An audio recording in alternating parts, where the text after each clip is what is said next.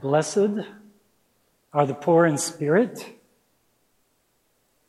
Blessed are those who mourn. For those of you who were not here three weeks ago when I preached for the first time in this church, my name is Matthew Lawrence. Hello.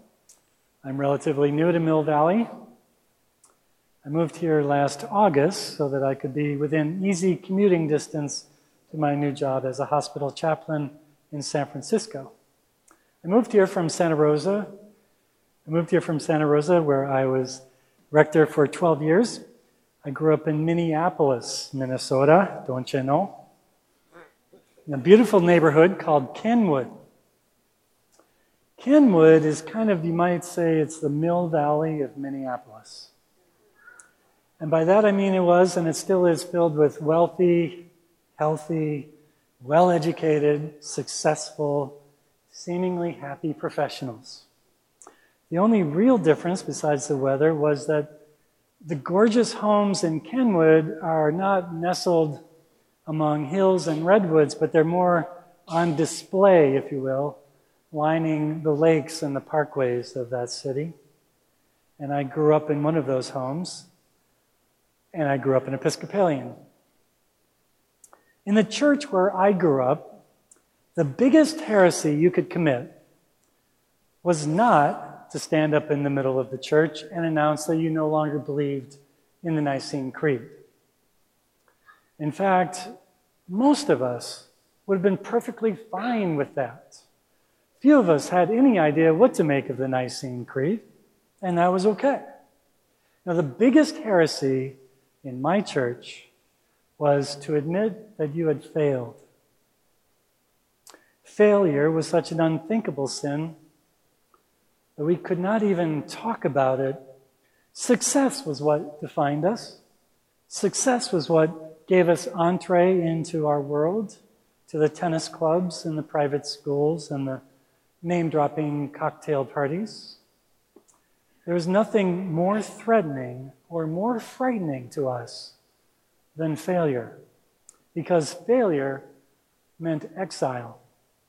Failure meant you could no longer be among us. When I was an earnest young man, I was thinking about going into the priesthood, but I was bothered by the fact that I couldn't wrap my head around the Nicene Creed, specifically the resurrection of Jesus. I just couldn't get it. So I sought out this wise old priest. A priest, I didn't know him very well, but I heard him once tell a really funny joke. And I have great respect for people who can tell a good joke. So I figured he was very wise, and so I went to him. I said, I think I'm called to the priesthood, but I have to confess I'm having trouble believing in the resurrection. At the time, I did not understand his answer, but it stuck with me. Something I thought about for the rest of my life. It became something of a touchstone for me. He said, You don't believe in the resurrection yet because you haven't died yet. At the time, I thought, Great, what? Now I'm supposed to die? How am I supposed to be a priest if I'm going to die? I don't get it. Well, a few years later, I dropped out of seminary with a vow never to go back to Christianity or organized religion of any kind. I moved to Boston during the Great Recession of 1981. You Remember that one? And I found myself in a strange city with a wonderful education and absolutely no marketable skills. And I was broke. I couldn't find a job and I was on the verge of homelessness. And I, I entered into a very deep depression. In the words of our gospel this morning, I became very poor in spirit because my God had died. The God I had put my faith in, of course, was the God of success.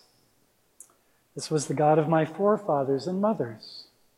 The God that told me that as long as I worked hard and I paid attention and I showed up and I applied my God given gifts and talents, I would be rewarded, just as my parents had been rewarded with a comfortable home and a meaningful job and a place at the table of mainstream American society.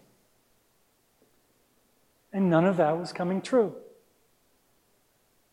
Instead, I was headed down a road toward complete and abject failure. I don't know if you remember, this was during the early years of the Reagan administration, and you might remember how the streets in our major cities suddenly began filling up with homeless people.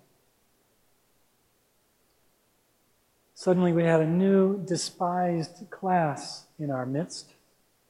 These were the failures among us, and we did not want to look at them. They were strange and unkempt, and they smelled bad, and they frightened us.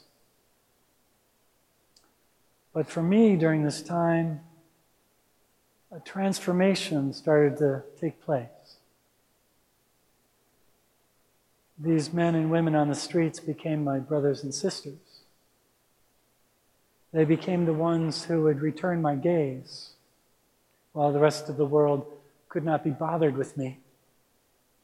They were the ones who knew the story of my failure and nonetheless welcomed me into their ranks. They were the ones who taught me about a new God, a God who comes to life after your false God dies.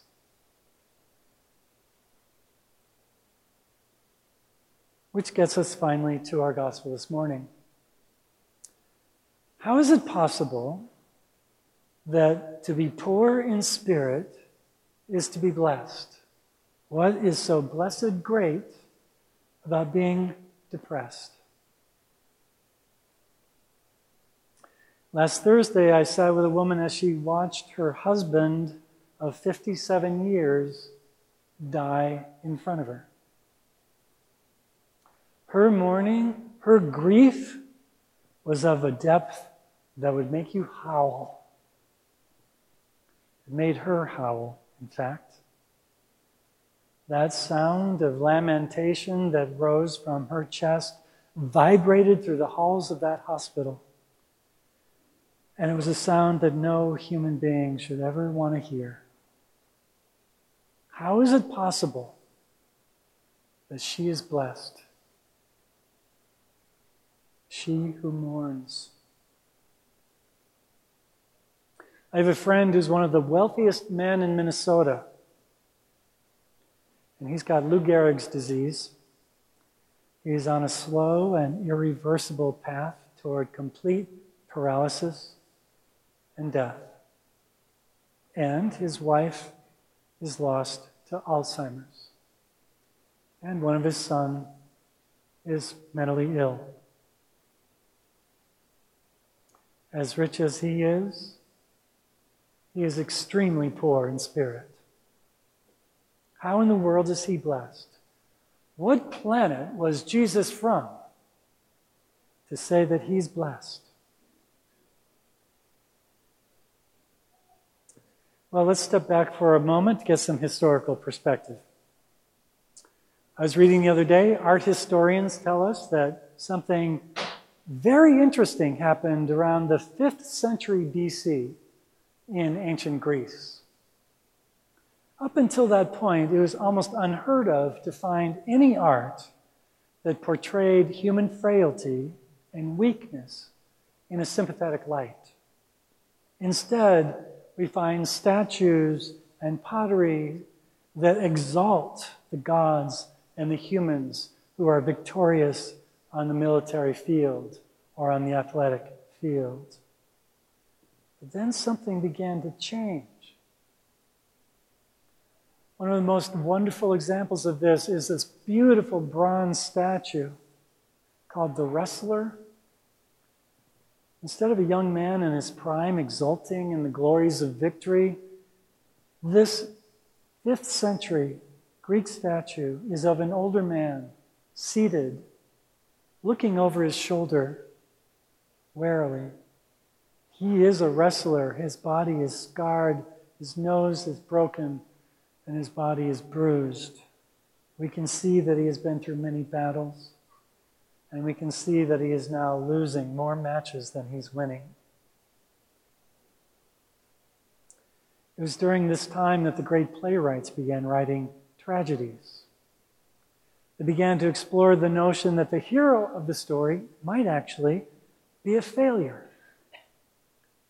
In his tragedy Philoctetes, we hear Sophocles put these words into the mouth of Heracles. He says, And first I will tell you of my misfortunes, of all that I suffered. And by going through those sufferings, I obtained deathless virtue, as you can see. And you know it well. You must endure this to create a glorious life from your pain. You must endure this to create a glorious life from your pain. This was a seminal turning point in the history of Western civilization. It was a moment when Westerners began to see failure with the eyes of compassion. It was the moment when Westerners began to find meaning in the second half of life. Where is our God when our bodies have failed us? Where is our God when we have been fired from our jobs? Where is our God when we find ourselves humbled, begging on the streets? When our hope is lost? When our success worshiping friends have turned their backs on us? My friend, the wise old priest, was right. Before I could learn about the resurrection, I would have to learn about what it means to suffer and to die. The great Franciscan priest and writer Richard Rohr, I hope you've read him, and if you haven't, I highly recommend him. He says that our lives don't really begin until we've had our great defeat. Sooner or later, everyone has their great defeat, whether it's a failure in our careers or the humiliations of a nursing home, whether it's the death of a loved one or our own debilitating illness. All of us one day will get to a point where all our glittering wit and our good looks and our social position, all the money in the world can no longer save us from the weakness and the humiliation and death. Richard Rohr says that it's what happens after that that determines whether or not we will ever fully know the God of Jesus Christ. It's at those moments when we have nothing left between us and our suffering and our God. It's then when our false self finally has to die to make way for our true self. Our false self is the self that's always in control, the self that looks good when we go out in public, the self that is reflected nicely in our resumes, in our jobs, in our cars, in our stately homes. It's the self of ego and persona and in our world, it's a very effective self. It gets us very far. It can win us many comforts and many satisfactions. But sooner or later, we become the wrestler. And that false self comes to the end of its run. And then what? Who are we after we've lost our beauty? Who are we when we've lost our smarts, our status, our jobs? Where is our God then? That, Richard Rohr says, is when the God of the resurrection comes alive. Where was the God of Jesus after his friends had betrayed him and he found himself hanging on a cross, dying the object of contempt and ridicule. about this, Paul is very clear. The message about the cross is foolishness to those who are perishing. But to us who are being saved, it is the power of God. That's what we're talking about here this morning. We're talking about nothing less than the power of God, which comes alive on the side of failure. For me, speaking as one who has failed more than most, and in some ways quite spectacularly, take it from me, I commend this wisdom to you. From the Buddhist perspective, it's a simple insight that true happiness is not found by avoiding contemplation of our suffering, but rather by becoming absolutely present to it. This is the beginning of wisdom, the wisdom of the cross. So we've run out of time, and as you might have guessed, I could talk about this for a few hours which is good because Brother Richard has invited me to offer a class on this topic, which for me is all about what we call non dual or contemplative Christianity. Richard and I have not quite worked out the details, but if this is a topic of interest to you, um, I ask that you keep your eyes peeled for an announcement about this class which we will begin by reading together the wonderful book by Cynthia Bourgeault called The Wisdom Jesus. And if you haven't read it yet, I hope you will.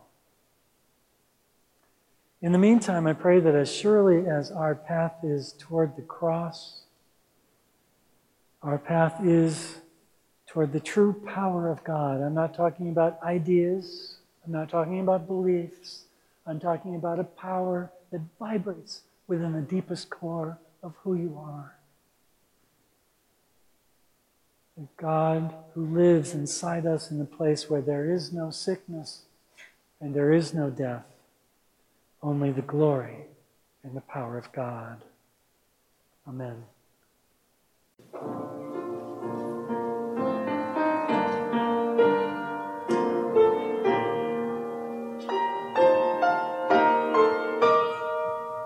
Thank you for listening to this sermon podcast from the Episcopal Church of Our Savior, Mill Valley, California. We are a growing community welcoming those seeking to deepen their relationship with God and to journey in faith with God's people through the breaking of bread and in service to others in Christ's name. You may reach us by phone at 415 388 1907, search for us online, or visit our website at OurSaviorMillValley.org. We wish you God's peace. We hope to greet you in person very soon.